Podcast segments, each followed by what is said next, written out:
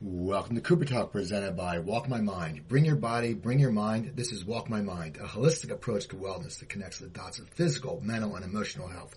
I'm your host, Steve Cooper. I'm only as hip as my guests. And we have a great show today. We have a, we have a gentleman who's written on some very, you know, legendary TV shows. He's also a big baseball fan where he's done play-by-play commentary. And he's from LA, so I'm guessing he's a Dodger fan. And my guest is Ken Levine. How you doing, Ken? I'm doing fine, and yes, I, I am a Dodger fan. In fact, I also hosted Dodger Talk, the talk show, uh, before and after Dodger games for like eight years. So yes, I'm.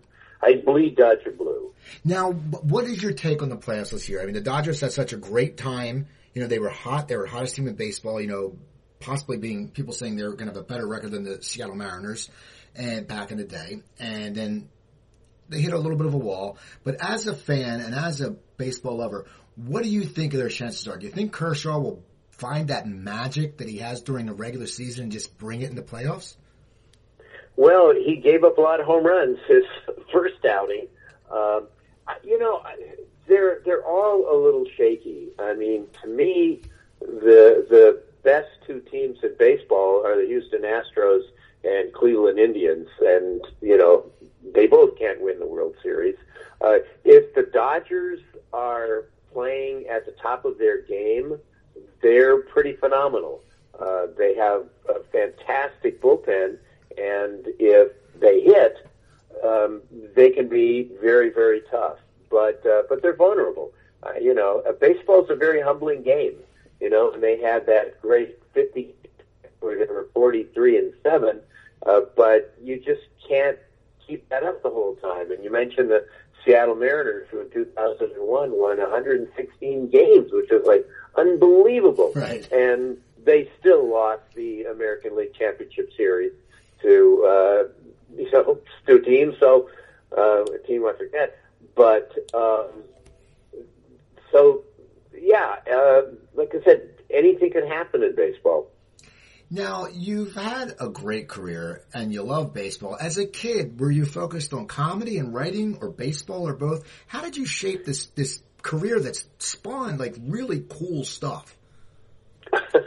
well, you know, when I was a kid, uh, first of all, I heard Vin Scully when the Dodgers came to Los Angeles in 1958. And I was just a little kid. Uh, you know, and all little kids have dreams of becoming – baseball players and they reach that certain point in their lives when they realize, you know what, I just don't have the skills to become a major leaguer. Well, for me, it was eight, and uh, and then I heard Vin Scully, and it was like, wow, you know, I could do this. I could travel around with the club, go to exotic places like Cincinnati and Pittsburgh, and and be a baseball announcer. So uh, that was always in my mind. Um, I always loved radio. I got involved in, in top 40 radio and uh, enjoyed funny disc jockeys, and I always enjoyed comedy. And uh, I was kind of a funny kid in, in high school. Uh, you know, since I can't throw a spiral, uh, you know, the only way I could possibly try to impress girls was to be funny. So I figured, well, maybe that's kind of a career for me. And then when I saw the Dick Van Dyke Show, and I saw, you know, Rob Petrie uh, could get this unbelievable girl in Laura Petrie by being a comedy writer, and I thought, well, hey, maybe there's something to this. So uh, I always figured comedy would somehow uh, be part of what I did and uh, went to UCLA and got heavily involved in the campus radio station. And when I got out of college, uh, for like the first four or five years, I was a top 40 disc jockey using the name Beaver Cleaver on some stations like uh, WDRQ Detroit, KYA San Francisco, K100 Los Angeles, uh, KCBQ, B100 in San Diego uh, 10Q in LA, um, and stations in Bakersfield and San Bernardino.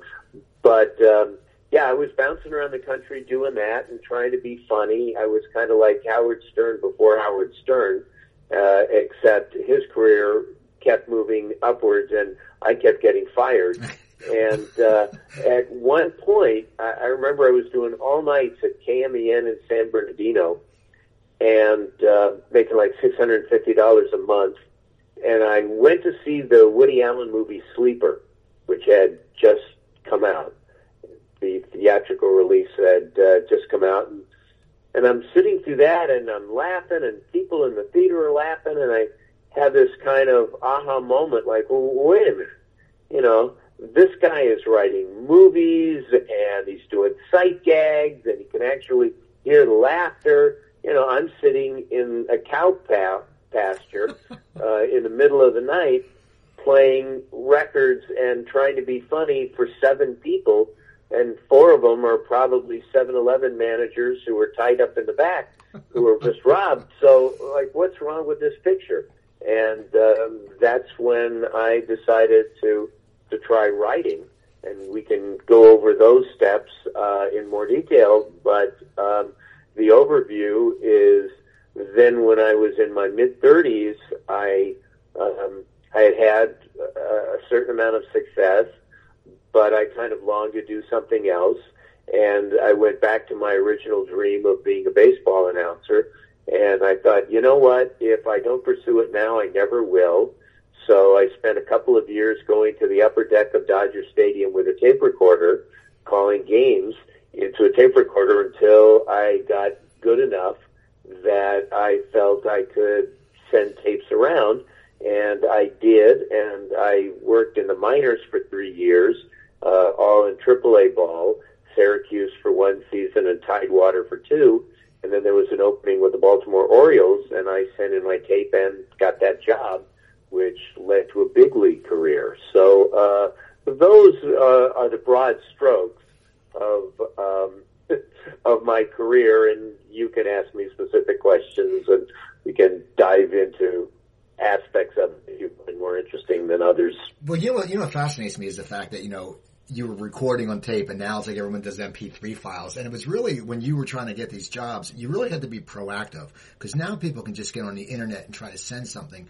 But for that, you had to go through a whole process to make the tape and get it out, and just like you would just call it. What was your style? I mean, were you a, a very you know? I grew up in Philadelphia listening to Richie Ashburn and Harry Kalas and they both uh-huh. they, they, were great. You know, they were great off each other. What was your play-by-play style? Were you an excitable person, like a Chris Berman type, or were you just someone who was just no, really knew the facts? No. Um, well, I I tried to be me. I I tried to sound very natural, and because I don't have the world's greatest voice, as you can tell, but um, you know, I I tried to sound like I was a real guy and I also have a sense of humor.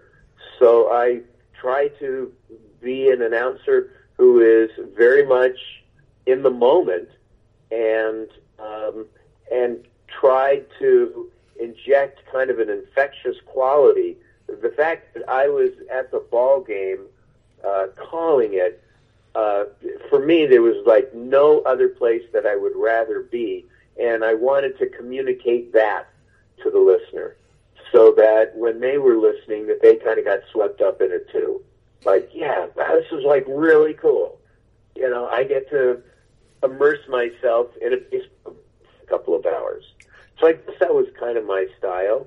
I mean, I was uh, influenced by Vin Scully, obviously, but I tried very hard uh, not to be a Vin Scully clone, uh, especially at the time I was breaking in there were lots of guys who were just doing Vin Scully, you know, in the minor leagues. You know, it's a, and the two two pitch is low. You know, so I tried not to do that. Now, what were what was one of your favorite games you called? Was there any one game that just something amazing happening on the field? And being a baseball lover, you know, we all remember watching, you know, TV and seeing a no hitter. I still remember watching Henry Aaron's uh, home run off Al Downing. I still remember that watching it on Channel 17 in Philadelphia. What was there any big one big event that just stuck with you that you just said, I can't believe I got to call this amazing thing? Well, it's actually not a a play itself. It's a game. And ironically, it's a spring training game. like I said, I was doing Dodger Talk for eight years and occasionally would fill in and do the play-by-play of Dodger games, which as a kid growing up in LA is like to me the ultimate. So there was one game in spring training when I was going to fill in and do the radio and it was a TV game as well. And when there was a TV game, Vin Scully did the first three innings simulcast on radio and television. Then he did the remaining six on TV, and the radio guy would pick it up and do the remainder of the game on the radio. And that was me. And so I can say for one day in my broadcasting career, Los Angeles Dodger baseball was broadcast by Vin Scully and me. That's awesome. And that was, yeah, no, and I still have, I saved the tape, you know, of him going, you know, and now for more play by play, here's Ken Levine. Like, whoa. Yeah, that, still, that still gives me chills. So, uh, so there was that. That's probably my, my greatest moment in, in baseball announcing. And that's a pretty great moment. I mean, when you think about it, you know, Vince Scully. Oh, it, God, yes. It doesn't get bigger than that. I mean, unless yeah, you're a and Cubs it'll fan. never come again. Yeah, unless you were a You Cubs know? fan it was Harry Caray. You know, it doesn't get bigger than, as a Dodger fan, Vince Scully, who's legendary to introduce you. Well, now, how did you get into the to the TV writing field? You said you were you were doing radio and you were saw Woody Allen, and that really made an impact on you. How did you start to get into the TV career at that time? Because there wasn't as many shows as there is now, and it must have not been as easier to crack, you know, into that. Well, um, you're right, uh, and and I hadn't taken any TV writing classes when I was at UCLA, and I was heavily involved in the campus radio station. We had one of the disc jockeys who had his heart set on being a sitcom writer, and he took a comedy writing class at UCLA, and uh, he wrote a spec episode of That Girl, and got an A plus. And so I I read it and and I thought, God, this is a piece of shit. and if this is what they're teaching, I don't want any part of it. So I never took any writing classes, and he never became a writer. Um, but um, when I started out in the early '70s wanting to do this, it really was a golden age of TV comedy. There was All in the Family and the Mary Tyler Moore Show and The Odd Couple and Rhoda and Maude and um, the Jeffersons and that sort of thing. And I, I, you know, thought like, wow, I would love to do this, but I didn't know how to get started. And uh, at the time, in addition to being a disc jockey, I was also in the Army Reserves, so I wouldn't get sent to Vietnam. And uh, I was at Army summer camp at Fort Carson, Colorado in 1973, and I met this guy, David Isaacs, who had just joined the unit, and the two of us started talking, and it turned out that he too had aspirations of being a comedy writer.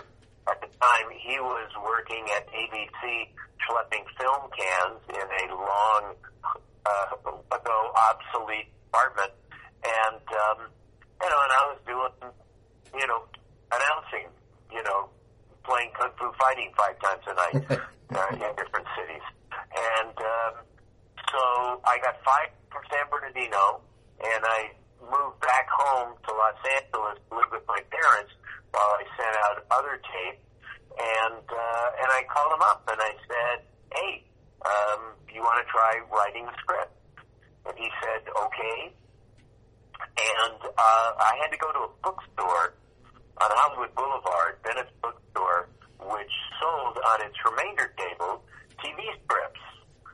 They were all in the families and Mary Tyler Moore show and that sort of thing. And I remember buying an Odd Couple script for two dollars and leafing through it. It's like I had no idea what the format was like. You know, Right. you're in your Edison apartment day. Uh, Felix and Oscar are having dinner. Oh, that that's how you do it. And uh, so Dave and I would get together on the weekend, and we would write uh, a pilot that, uh, you know, we thought, all right, well, let's break in by writing a pilot. And so we wrote about uh, two kids in college because we were both 23 years old, and that was the sum total of our experience in life. And we wrote this pilot, and we had no outline. We had no idea what we were doing. Um, it would have cost probably seventy million dollars in 1973 money to do, and uh, we had a good time, but nobody was remotely interested in buying it. And then I happened to meet a, a television writer, Frank Buxton, who had done um, All the Family and The Odd Couple and other shows at Paramount, and he read it and said, "Well, you know, it shows some promise. There's some funny things here." But if you guys want to break into the industry, what you really have to do is write a spec script from an existing show. So for us, the show that we really admired the most was the Mary Tyler Moore Show. But we had no idea how to write one. So what we did, and fortunately, uh, you know, I had no girlfriend, so I had, you know, no social life. But we would get together every Saturday night and watch the Mary Tyler Moore Show. It was on CBS Saturdays at 9. And back in those days, you know, there was no VCRs, like we DVRs. So if you wanted to watch a program, you had to park your ass in front of the TV when it was on. So David and I would meet every Saturday night. We would watch the show, and I would hold up a little microphone to the speaker and we would audio tape it. Then we would go back and listen to the tape and write an outline, a detailed outline of the episode. And we did that week after week after week. And after about six, seven weeks, all of a sudden the patterns started becoming apparent. And we started being able to uh, figure out you know, what their thought process was and uh, how they plotted these shows out and whether there was an A story and a B story and when did the B story start and what did the shows lead up to and, you know, what kind of things were in every episode. Um, and so based on that, we then wrote a, a spec episode of the Mary Tyler Moore Show, which ultimately got us a job on the Jefferson that the um, story editor of the Jeffersons read and liked our Mary Tyler Moore episode, so invited us in to pitch stories, and we pitched a story that they responded to, and so we got hired to write the script, and that was how we broke in. But you're right in that it's it was much harder to break in back then because there were only three networks you know, uh, today there's 52 different networks and shows on Nick at Night and USA and Bravo and Amazon and Hulu and you know there's all kinds of outlets. Uh, back then, it's like you either broke into the major leagues or you didn't play. But one difference between then and now is that shows back then generally used more freelance writers. Uh, the staff composition was made up differently. There was usually uh, a small staff of three or four people, and then to fill out the scripts, they would hire freelance writers. You could actually make a living. We made a living for about a year just writing freelance episodes for different shows, and that is pretty much dried up today. But we were very fortunate. We we broke in in 1975, and um, the rest, as they say, is profit. Now, now, do you think because you guys were uh, writing together, it was easier to do those? Episodes for different shows because you know you have to learn the characters. You have to learn what's going on with the show. Do you think it helped that you had a writing partner back then? Yeah, I think especially starting out, it's extremely helpful in comedy to have uh, a partner.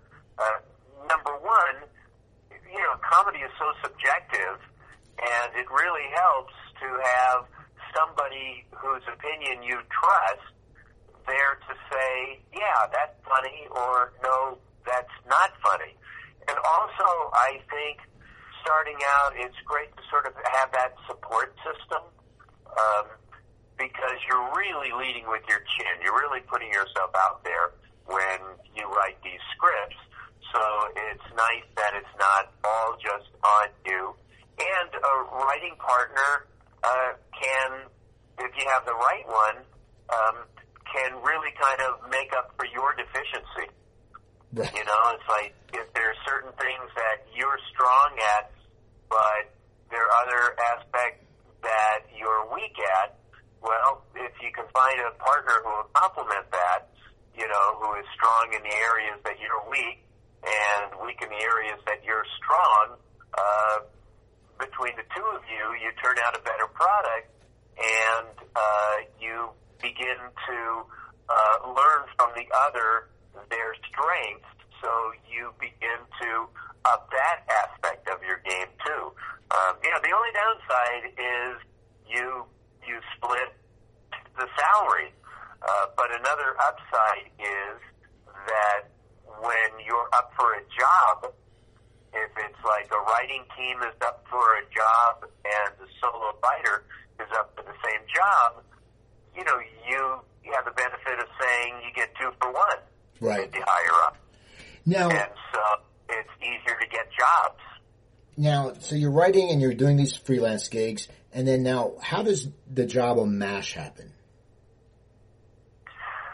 Uh, well, the job on MASH happened. Uh, you know, a, a lot of this is luck. Um, we, when we sold the Jeffersons, we got an agent, and several agents were interested in signing us, and we went with two young women who were at a very small agency, but we figured they were very enthusiastic. They seemed to have their finger on the pulse of the industry. We thought, well, if we sign with a bigger agency, yes, it's more prestigious, but we'll just be kind of, you know, forgotten because they have all these clients that are bigger and more important. So we went with these two girls, and uh, they got us some freelance assignments on, on various shows. And then they moved up to a bigger agency. The agency they happened to move up to was called Major Talent. And one of the clients of Major Talent was the showrunner of MASH, Gene Reynolds.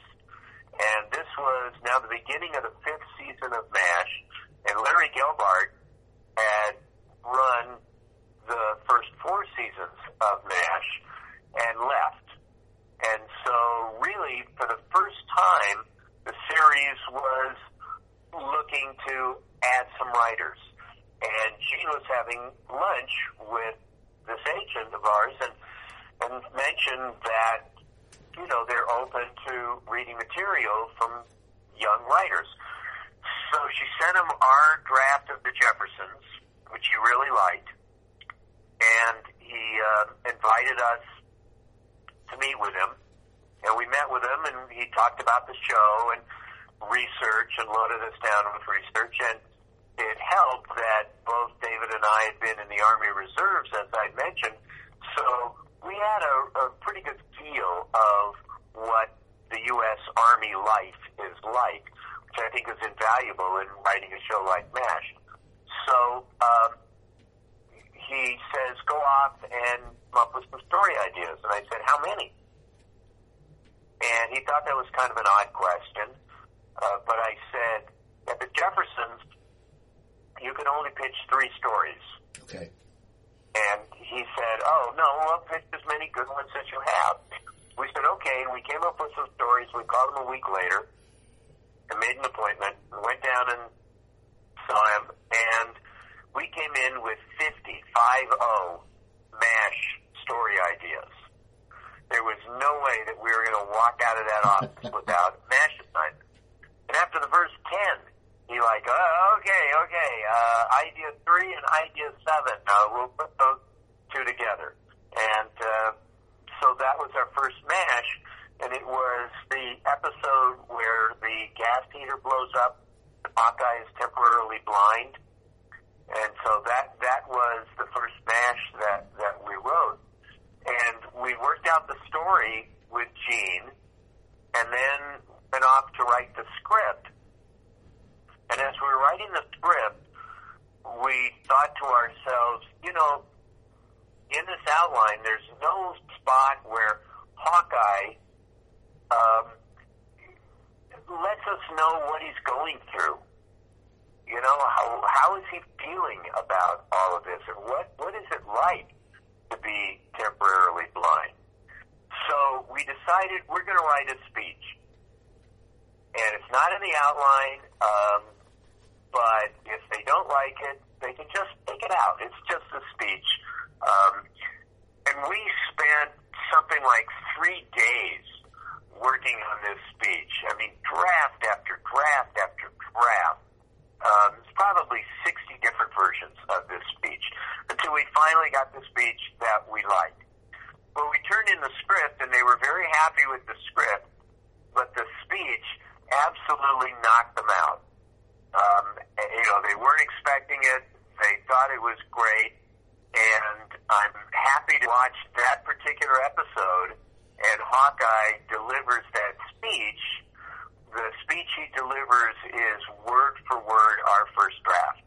Your first draft. Not our first draft. Not a word was changed from our original draft of that speech, and uh, and that script became like our golden ticket that was really our launching pad. Um, our agent would send that around, and we would get any assignment.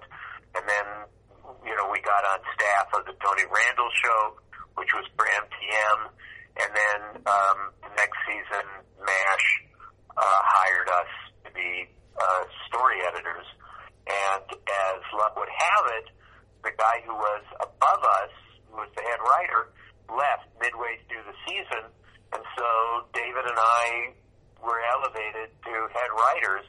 I mean, we're 26 years old and we're the head writers of MASH. Right. It's like pretty amazing. What is that feeling? I mean, you know, you're, you know, you said you're 26 and you guys, it's not like you guys, you worked hard, you know, you worked hard, but it must just be a really person, you love TV. It must be a surreal feeling because MASH was popular and you're in the middle of it. I mean, what goes through a 26 year old's head at that time? Like you must be thinking, I'm on the top of the world. Well, a lot of things. Um, first of all, the the guy who was the head writer um, was a very he's a very good writer, but he working on staff was not his best thing know, he was the kind of writer that should be sitting in a room by himself writing brilliant scripts, which he did. But the pressure and working on a show which is really just like, you know, uh, a conveyor belt with Lucy and the chocolate, um, you know, it was very tough. He left, and, and uh, David and I couldn't wait for him to leave uh, you know, it's it's like the you know handcuffs were removed, and we could finally dive in and do what we wanted. So in that regard, we really relished it. Um, you know, did we know that MASH? We knew it was very popular. Did we know that it was going to be this iconic show? No. I think we would have been paralyzed had we known that. We were just trying to do the best episodes that we possibly could.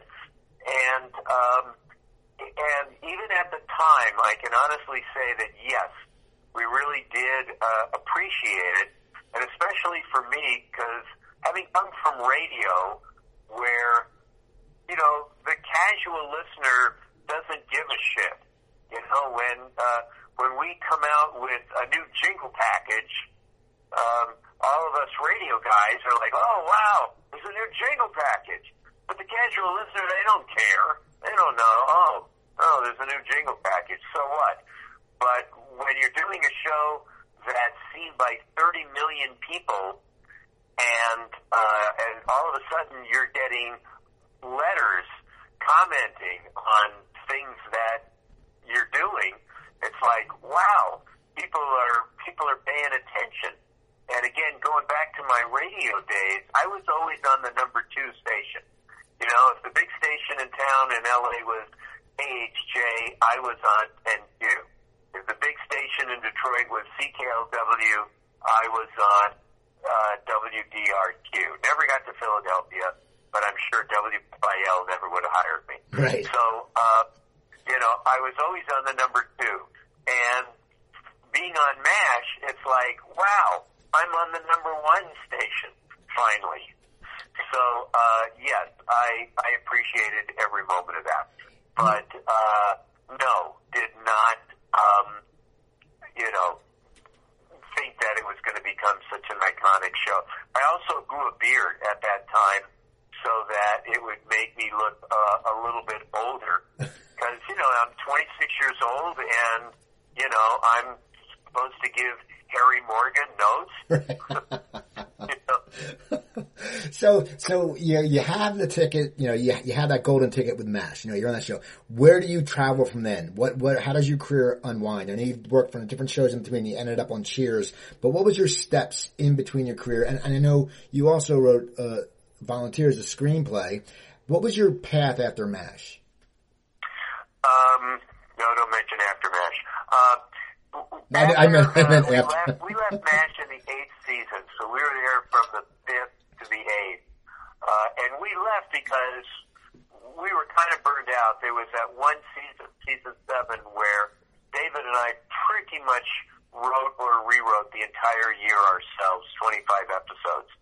Um, and we'd done every hot show, every cold show, every visiting general. Everyone had slept with everyone else. There'd been every kind of mystery disease. every leisure activity had been interrupted by uh, by choppers. Um, you know, we had every kind of VIP. It's, so we just felt like uh, it was time to do something else.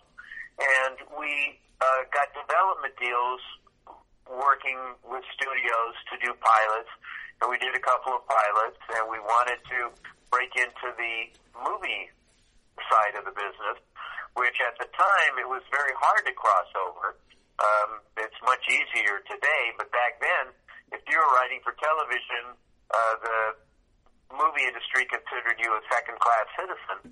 So even though we had been the head writers of MASH, um, studios wanted us to write a spec screenplay so we did.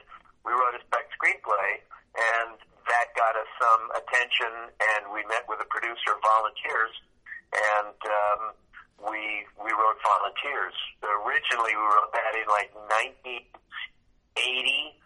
and uh, it didn't get made until 1985.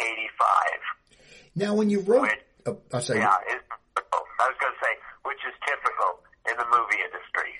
I was gonna say when you when you were writing that was it was it a lot different? Because the process because when you're writing on a TV show as you said you know you're changing drafts you're changing here you're doing notes.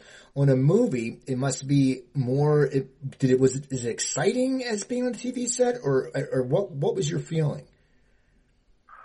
Of being on a movie set, no writing when you Um, when you sat down to write well, the screenplay. can, uh, here's here's the difference.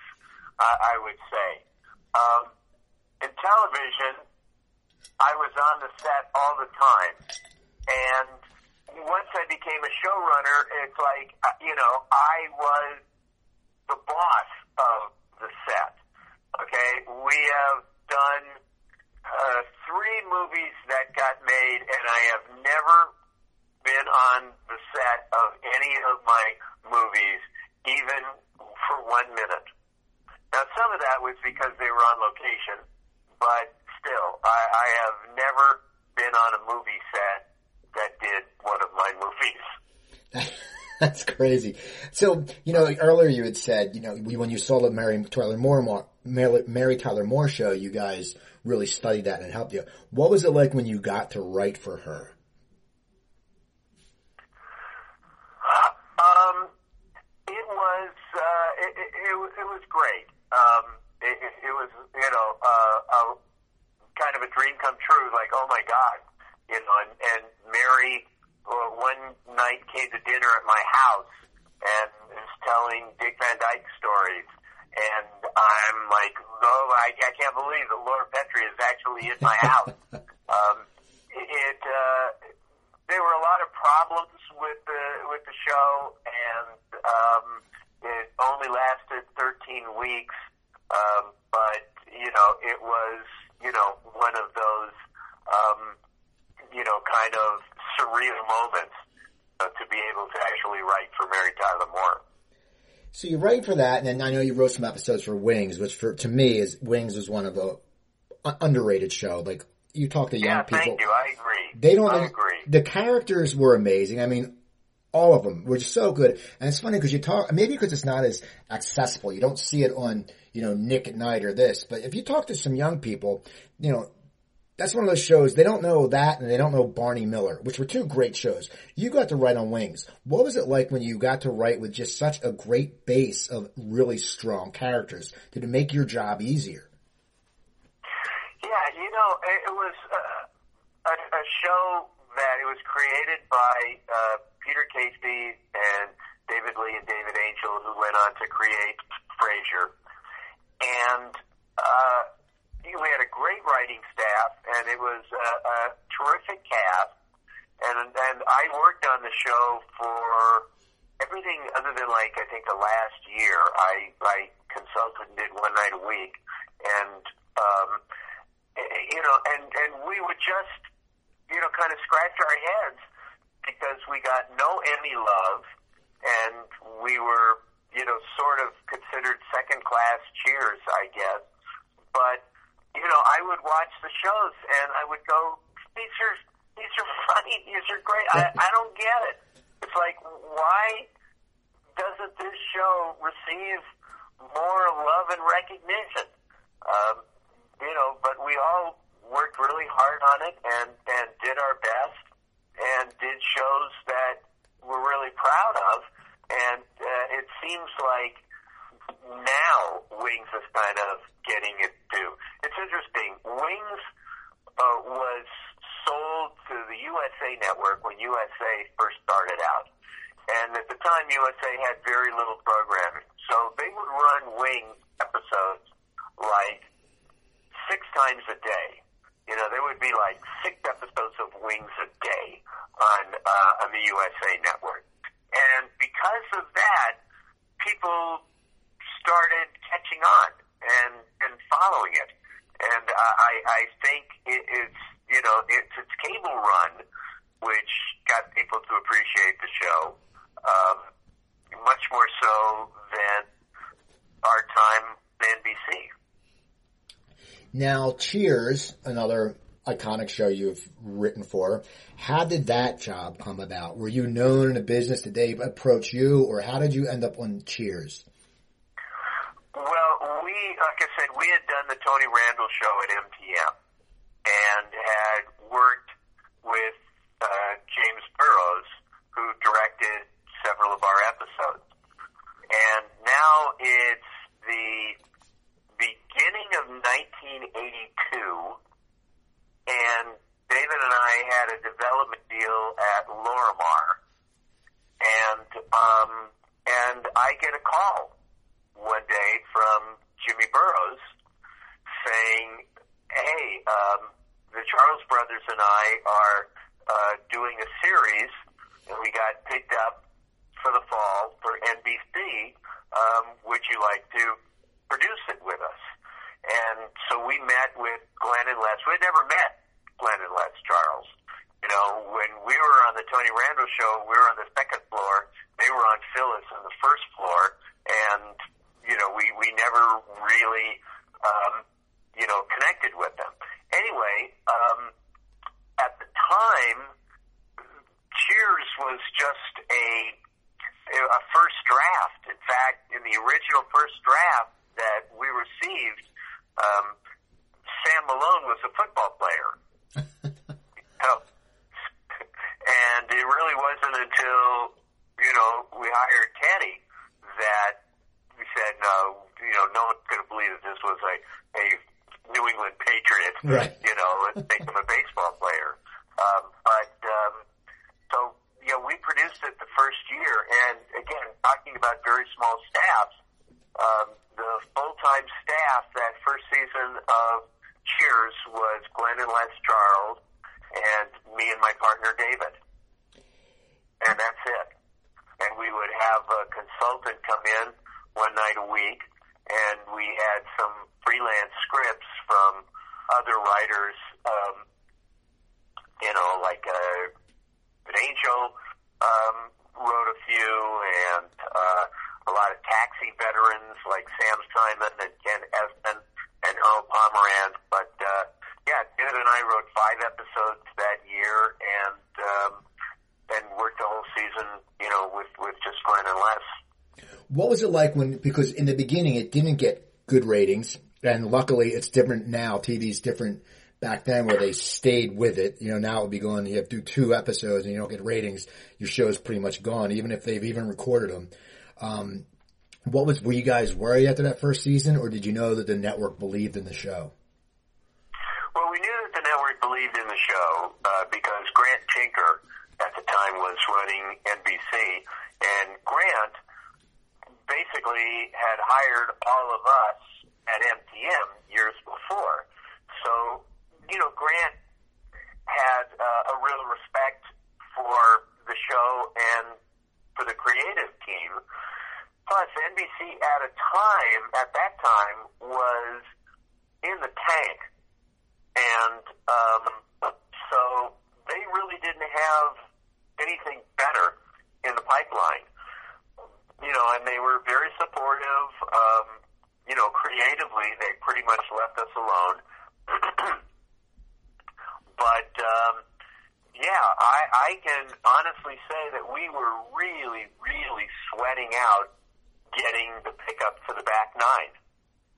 You know, I mean, there was, you know, uh, a, a lot of thought that, well, it's going to be 13 and out, and this was a, a very noble experiment and uh, like one of those failed shows that you're proud of.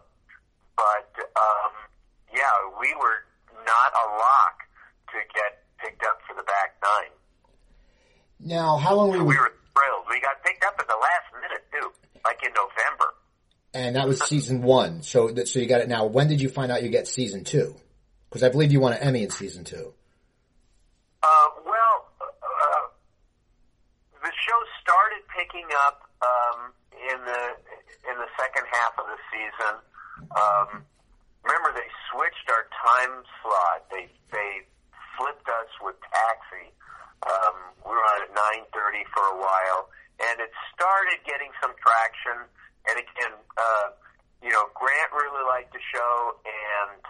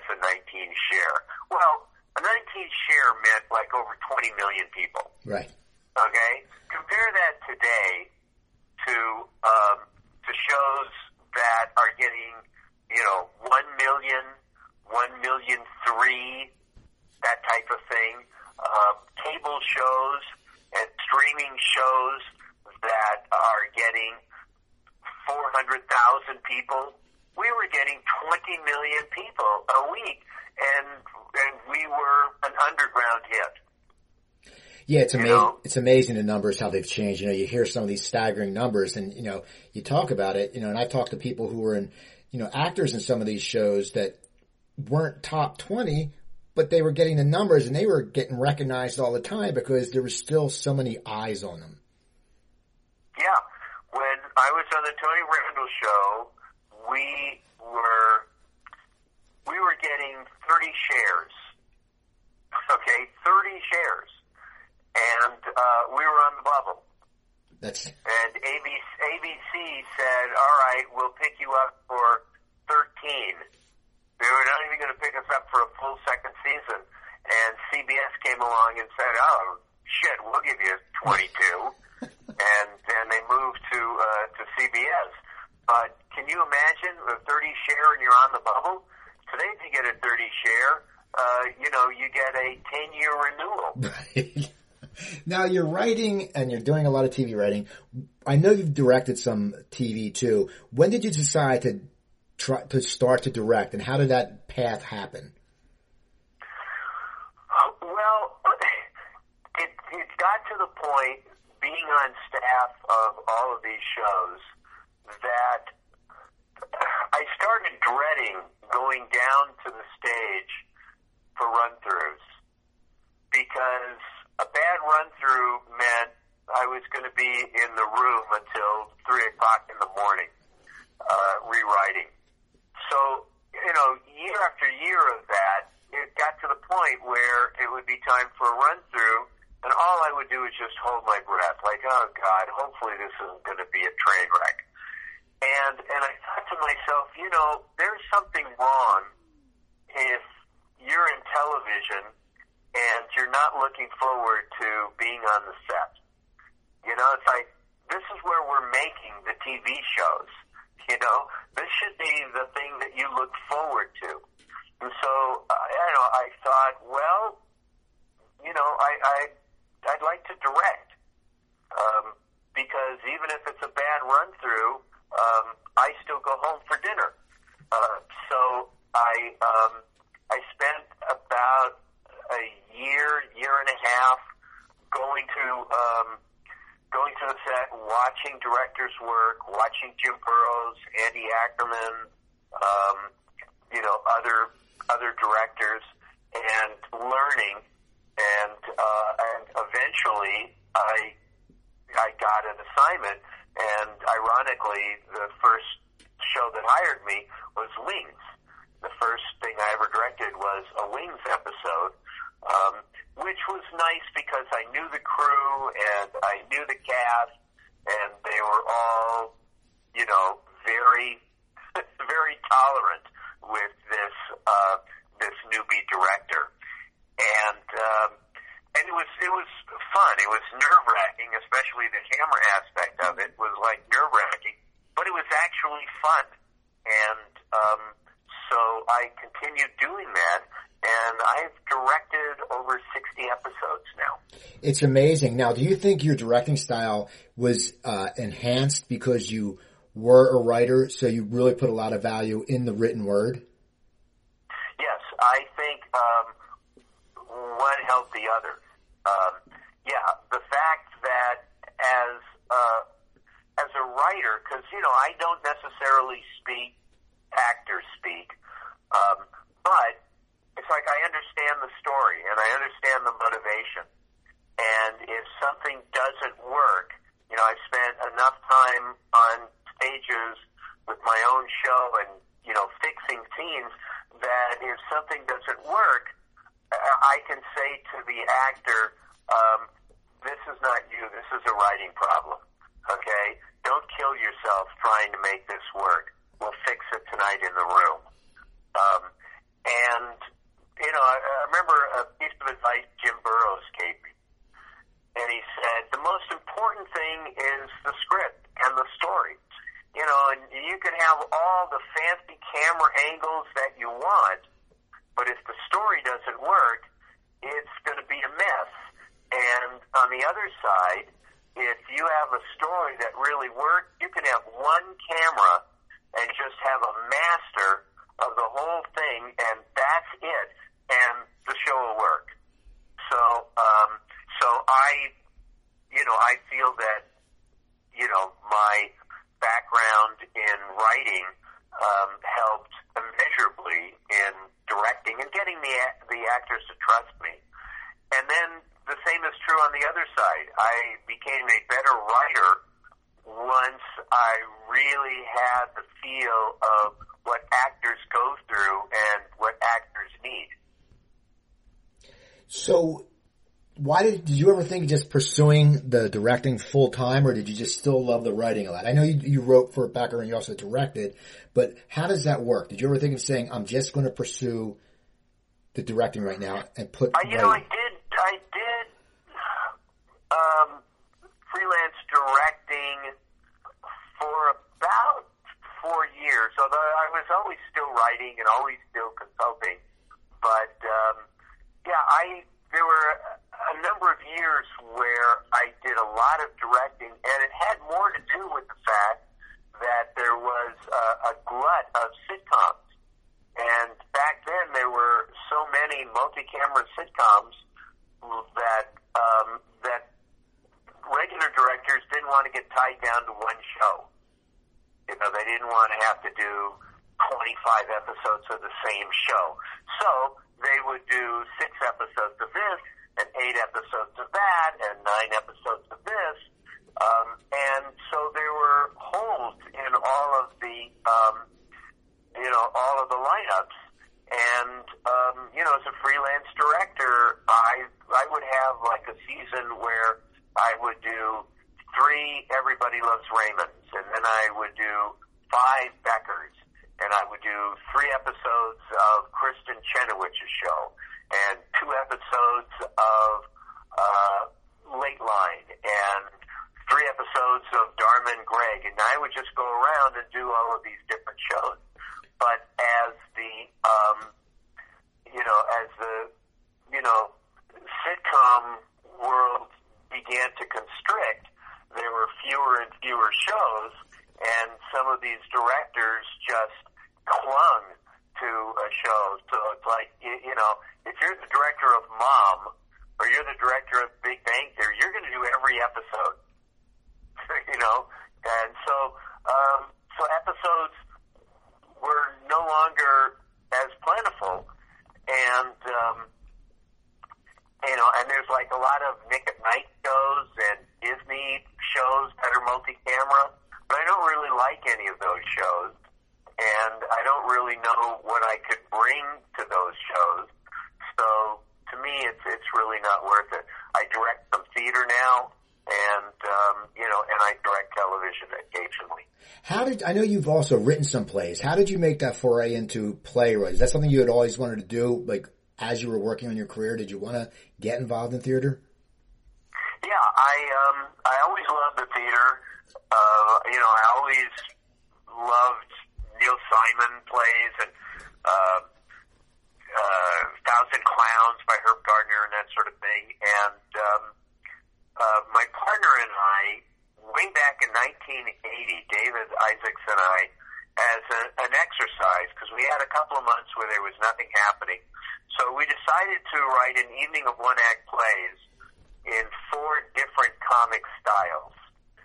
And that was a, a fun exercise, and we got those, you know, produced. Um, but, you know, there's no money in it. Uh, and I don't know, a number of years ago, uh, you know, I spent a lot of time writing spec screenplays. And uh, some I sold. You know, when you sell a spec screenplay, um, you know, it's a pretty nice payday. And others you don't. And when you don't sell a spec screenplay, you know, you spend six months working on it, and it gets, you know, submitted over a weekend, and then if studios pass, it's dead. And no one's going to ever read this. That's like six months of your life is just, just dead. And yeah, you can go out and raise two million dollars and try to make the movie yourself, but basically, you know, it's it's a dead project. And I thought, you know, if you write plays, uh, you know, worst comes to worst, you can stage them yourself. You know, if the plays are modest enough, um, you know, you get a small theater and you can hire your cast of two, three people and direct it yourself. And you know, if there's not a lot of you know production involved, if I don't have a helicopter landing on stage, you know, you can do it inexpensively, and you can see your work, and you can invite people, and you can hear laughter. So, um, so I I gravitated towards uh, towards playwriting, and my first play, um, I you know made a rookie mistake, and uh, and had asked of eight people. And uh, I remember sending the play to Garry Marshall, who has a theater, and uh, and Gary uh, called me up, and he goes, "Very funny, very funny play." And I said, "Great. Do you want to do something with it?" And he goes, "Too many people.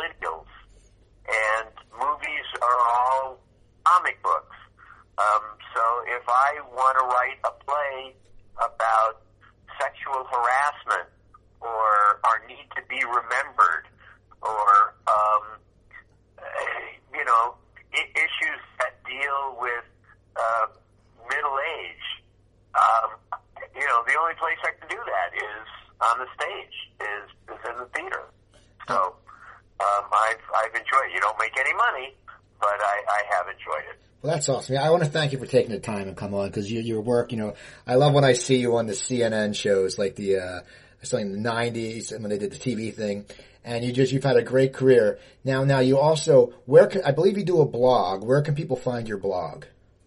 Uh, my blog, you can go to uh, kenlevine.blogspot.com or you can go to Google and just type in Ken Levine blog. And I also have my own podcast, which I need to plug. It's called Hollywood and Levine, and it's uh, a weekly podcast. And you can find it on iTunes and most of the podcast apps. And um, I've been doing it now since the beginning of the year, and it's been really, really fun. Cool. And I know you tweet. What's your Twitter handle? At Ken Levine. Now I got to ask you before we go. I know you're a Dodger fan, but who do you think wins the World Series this year? Who's your call? Cleveland Indians. You think they're going to beat Houston? Yeah. All right. Now, who knows? By the time this thing airs, um, I may look like an idiot. you know, you know, the, the, World Series is, you know, is Houston and um, you know and Arizona. Right. It comes back. So, so, uh, yeah, so you know, yeah, I may sound like an idiot, but Well- no, I, I, I think Cleveland is the team to be. I think, especially after last year, they're on a mission. Exactly. Well, people follow follow Ken Levine on Twitter. Go go IMDb him and go look at his TV. You know, you got Netflix. You can find all this different stuff on TV. He's a, a great writer, uh, big baseball fan. Follow me on Twitter. I'm at Cooper Talk. Go to my website, coopertalk.net. You can find over 650 episodes there. Email me, Cooper, coopertalknet. I'm Steve Cooper. I'm only as hip as my guest. This has been presented by Walk My Mind. You guys have a great day.